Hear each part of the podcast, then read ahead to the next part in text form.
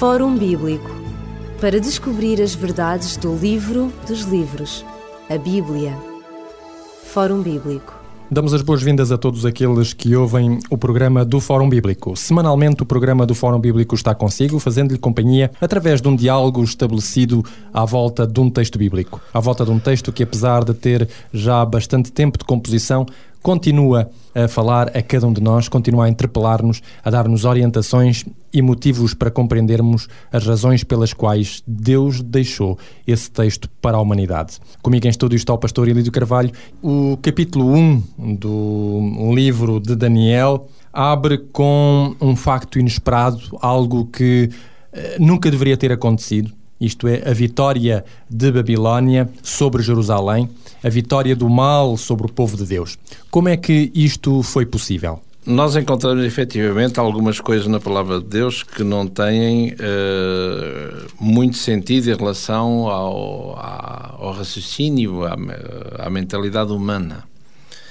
E, em relação a isso, nós podemos ler num profeta menor do Antigo Testamento, ou seja, profeta Abacuque, e ele vai uh, vai uh, não é negociar vai vai iria dizer se me permitem a expressão vai refilar com Deus e vai colocar vai uh, refilar com Deus como nós refilamos uns com os outros e porque isto e porque aquilo e não percebo porque é e será que há alguém que entende e, e, nós encontramos aqui e acolá, no, no Antigo Testamento, exatamente esta também noção deste, do homem contender com, com Deus. Porque não entende muitas coisas e eh, nem sempre Deus as revela da melhor maneira para que nós os possamos entender, até que podemos nós finitos entender o infinito. Ora, se eu ler aqui no profeta Abacuque, e um homem que irá escrever mais ou menos nesta época, portanto no, no, no sexto século, e, e, vai escrever a este propósito. E ele diz aqui, na primeira, no primeiro capítulo de, deste pequenino livro, de Abacuque, no verso 1, diz o peso que viu o profeta Abacuque, ou seja, este, eh, este drama, este, este, este, uh, a sentença, este peso, a sentença que o profeta Abacuque viu. E, e ele diz aqui no verso 2: Até quando, Senhor, clamarei eu e tu não me escutarás? Até quando eu gritarei violência e tu não me salvarás?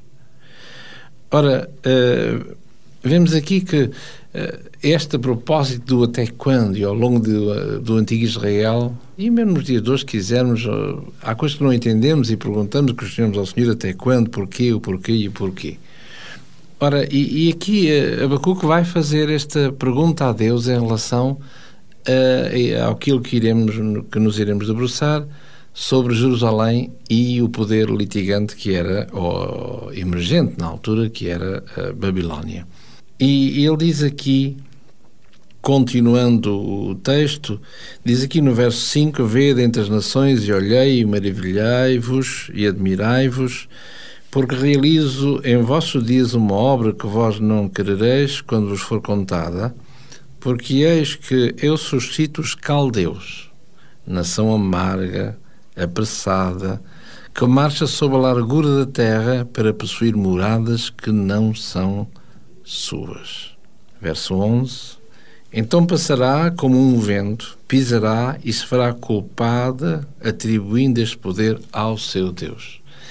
E, e que nós vemos estes poderes emergentes nesta época. Temos o Egito, a sul, temos a Síria, a norte, a norte do, daquilo que é hoje o Iraque, portanto Babilónia, e temos ainda uma, a, a, emergir no tempo e no espaço, ao sul da Síria, uma, uma pequenina uh, flor que se chamava, que vai conhecer-se a Grande Babilónia, e que na altura era simplesmente uma eh, uma colónia, digamos, diríamos uma, um bocado da Assíria, sob o domínio da Assíria. Portanto, temos Egito, Assíria e, posteriormente, Babilónia. Ora, e aqui uh, Abacuque escreve, e neste diálogo com Deus, e Deus vai dizer: este, Eu suscito os caldeus para uh, poder ser a vara da minha mão, como, como curiosamente Isaías vai dizer, da Assíria Deus diz que a Síria é a vara da sua mão.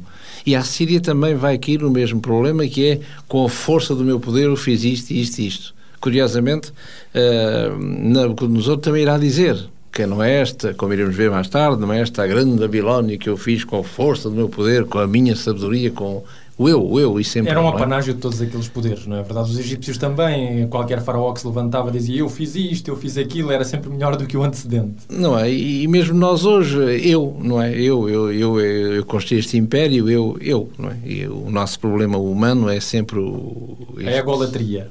Exatamente, este eu, não é? Ora, uh, e ele diz aqui, uh, portanto, ele suscita, no, no, no dizer do profeta Abacuque, não é assim?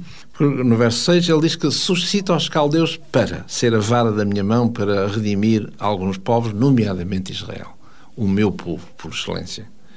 E é isso que, no verso 12, uh, Abacuque vai, uh, como diria, refilar, permite uma expressão, com Deus. E vai dizer assim: Não és tu, desde sempre, ó, ó Senhor, meu Deus, meu Santo, nós não morreremos, o Senhor, uh, ó Senhor, para juízo o puseste, e tu, ó rocha, o fundaste para castigar.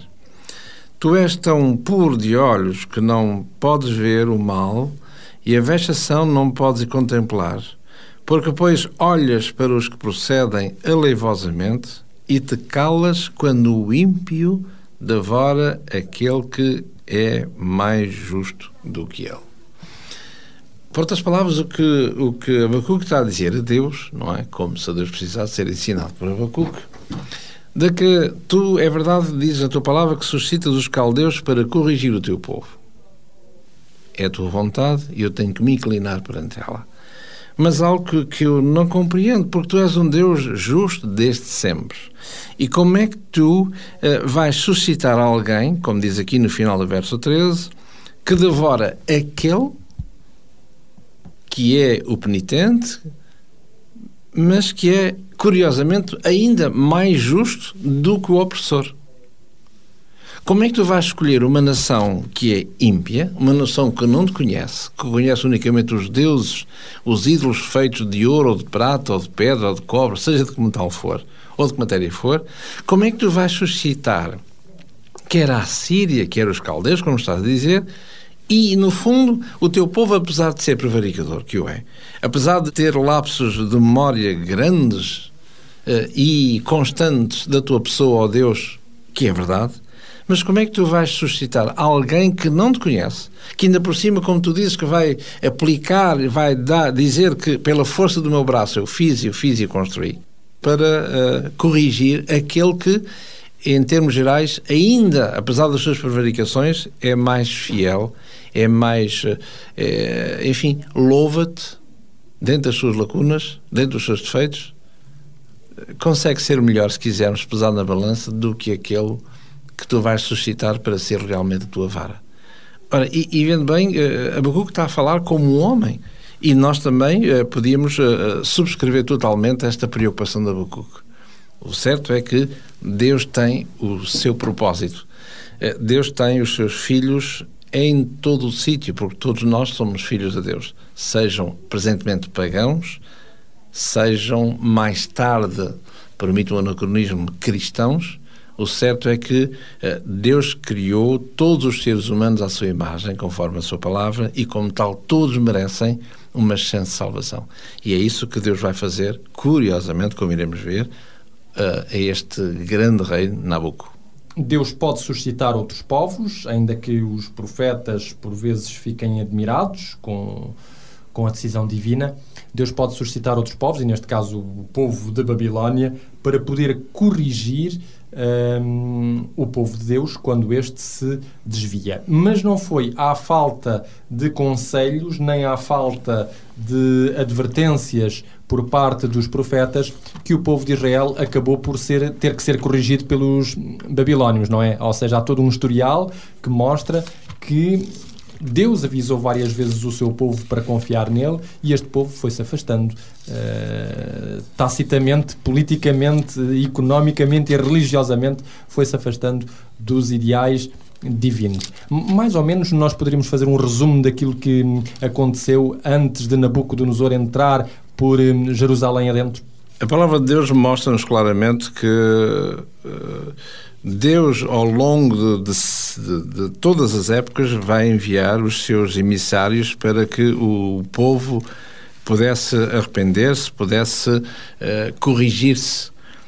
Uh, diz aqui, eu estou a ler, por exemplo, se nós lermos no, livro de, no segundo livro de Crónicas, no capítulo 36, e diz aqui no verso 15 e no verso 16 o seguinte: E o Senhor Deus de seus pais lhes enviou a sua palavra pelos seus mensageiros, madrugando, enviando-lhes, porque se compadeceu do seu povo e da sua habitação. Verso 16: Porém, zombaram dos seus mensageiros de Deus, dos mensageiros de Deus, desprezaram as suas palavras, gozaram com os seus profetas, até que o furor do Senhor subiu tanto contra o seu povo que mais nenhum remédio houve. Ora, Deus tem uh, o seu limite, a sua paciência, não é assim? A taça da sua indignação, da sua ira, enche-se. Nós humanos não conhecemos o limite, mas o certo é que uh, a história bíblica mostra-nos que há um limite. Ora, e acontece também para o povo, o povo de Deus. E, uh, e o que nós iremos ver aqui no profeta Daniel, uh, visto que é o tema que nos ocupa, uh, vemos claramente, logo desde o capítulo 1, vemos que é isso que Deus irá fazer em relação ao seu povo. Já que não me quereis escutar, e há um propósito a cumprir, portanto, eu irei fazer como realmente deve ser feito. Assim?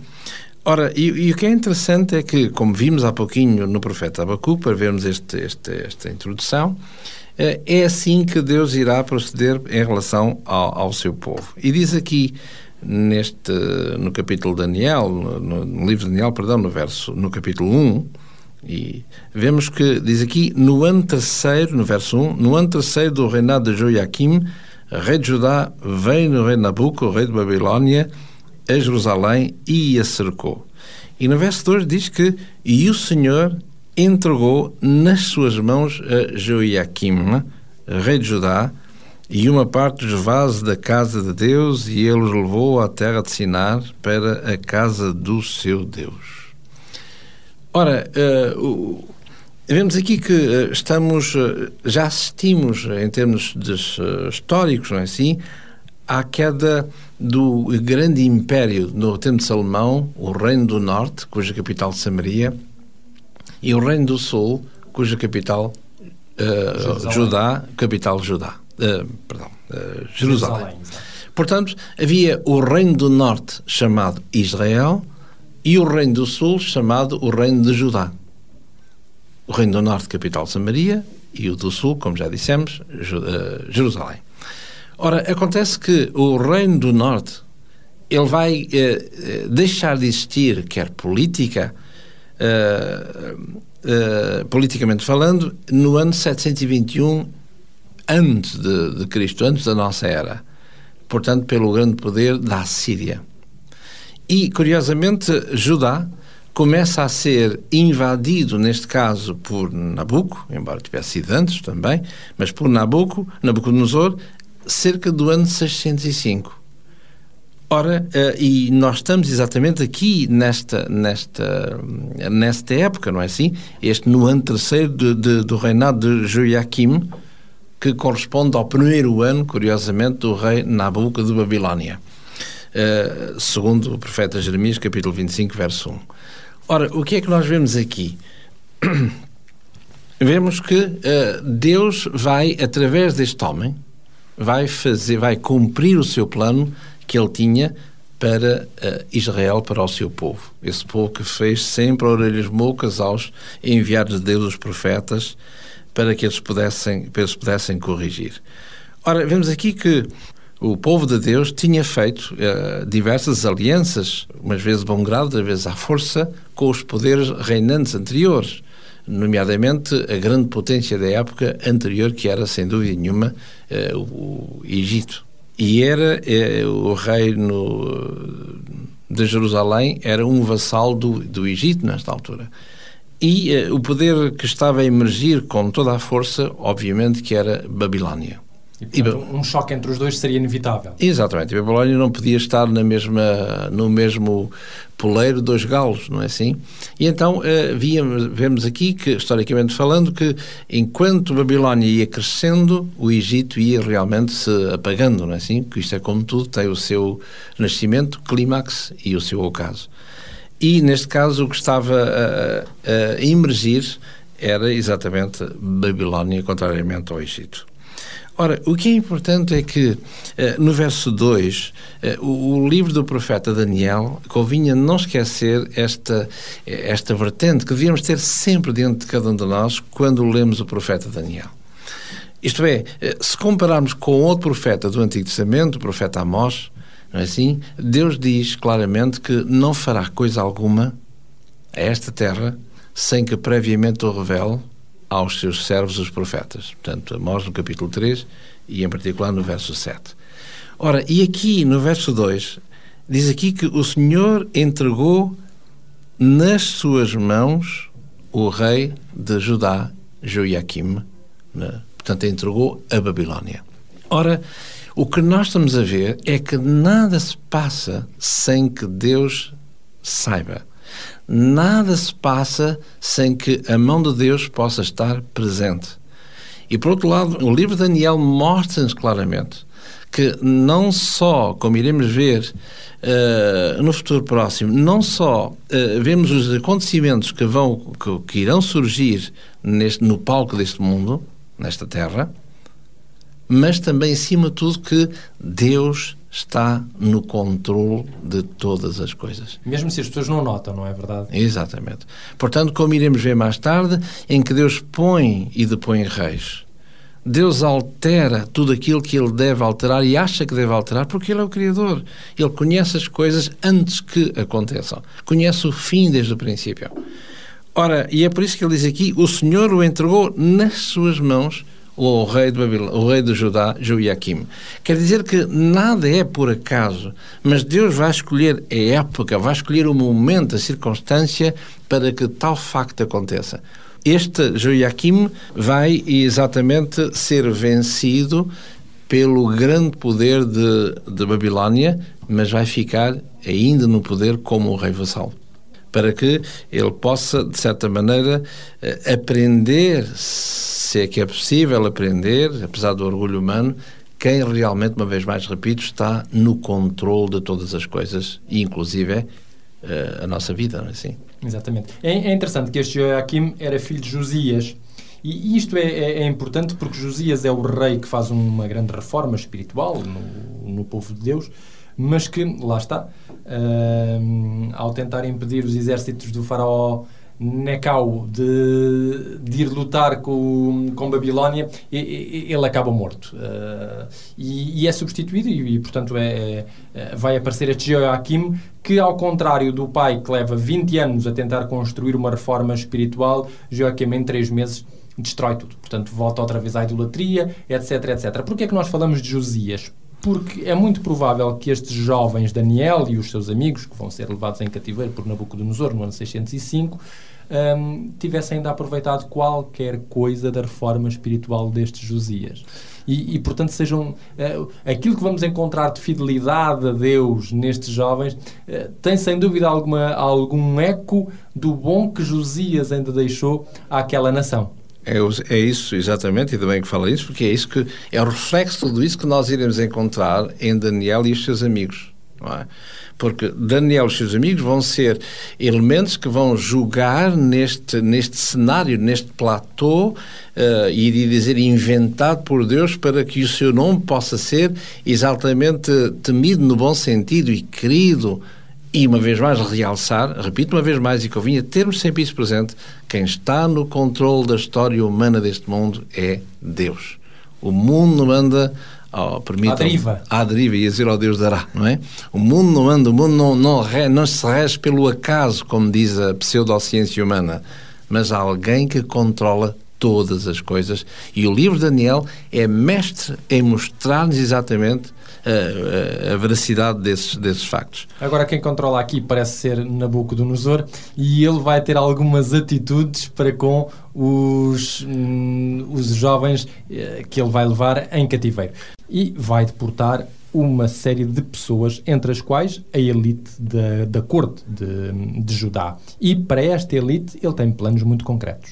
É verdade, mas eh, eu só gostaria de, se me permite, ir um pouquinho atrás, visto que este tema introdutório de Daniel é tremendamente rico e convinha que nós tivéssemos na. Não se esqueça da pergunta, se não posso, porque eu posso me esquecer de depois responder, mas uh, se tivéssemos na posse de todos os elementos que servem de introdução ao que estamos a falar, para que mais tarde possamos uh, compreender muitas coisas que se baseiam exatamente nesta, nesta introdução. Dissemos há pouquinho que no verso 2, Daniel 1, verso 2, o Senhor o entregou nas suas mãos, que Deus está, uma vez mais, ao, no controle de todas as coisas.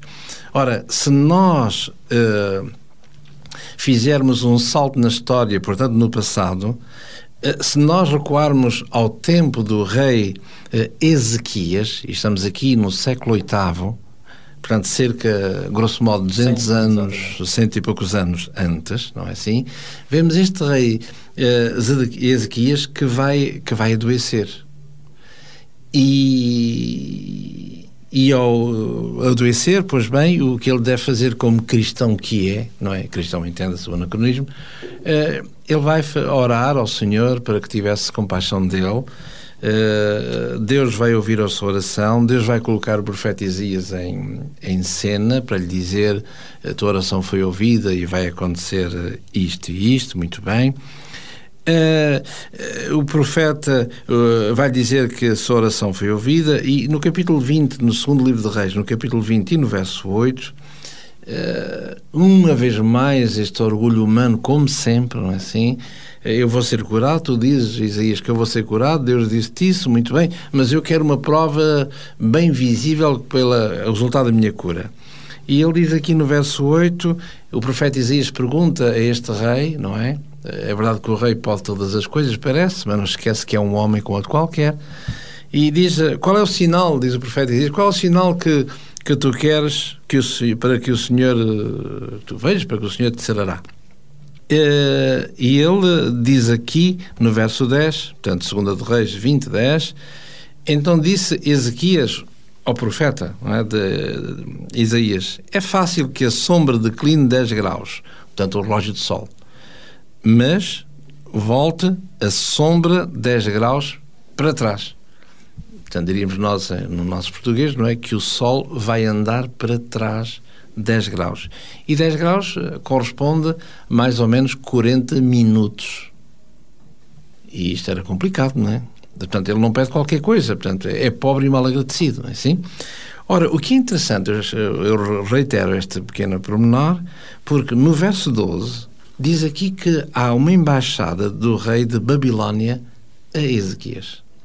E nós dissemos ao início que, uh, pela sucessão dos impérios, aqui na altura o grande poder era a Síria, o grande Senaquerib na época, e Babilónia era uma pequenina porção de terra ao sul do que é a Grande Babilónia, do que é hoje o Iraque, é assim? E ainda era, era um, uma coisita a nascer. E ele veio visitar, diz aqui no verso 12, não é? Diz que enviou o rei de Babilónia, Barodac Baladã, uma comitiva ao seu amigo, ao seu amigo, um rei pequenino também, Ezequias, não é assim? Quando temos inimigos comuns, temos que nos juntar para, para vencer o inimigo comum, se possível, para o poder uh, saudar. Uh, ou ele ouviu dizer que estava doente, ele leva, vai lá os embaixadores, não é assim? Para que lhe pudesse uh, saudar, e ao, mas ao mesmo tempo fazer, perguntar qualquer coisa. E, e, desde o verso 12 deste 2 Reis, capítulo 20, até ao verso 16, o que é que mostra aqui? Aqui no texto diz que quando Ezequias recebe aquela comitiva, não é, do seu, do seu amigo do sul de Babilónia, Baladak Baradã, eh, ele vai-lhe mostrar todas as coisas que ele tinha, as suas riquezas, o que estava no templo. E diz aqui no verso 13: coisa nenhuma houve que não mostrasse, nem a sua casa, nem todo o seu domínio. Portanto, ele mostrou-lhes tudo, as riquezas do rei, todo o seu pequeno exército, tudo isso. E Isaías, o profeta Isaías, vai insurgir-se com isso. E no verso 15 diz: eh, questiona o rei, o que é que eles viram na tua casa? Tudo quanto à minha casa viram, coisa nenhuma nos meus aposentos que eu não lhes tivesse mostrado. Ora, no verso 17, diz aqui: Eis que vêm dias em que tudo quanto houver na tua casa entesouraram os teus pais, o rei de Babilónia o levará para os seus domínios.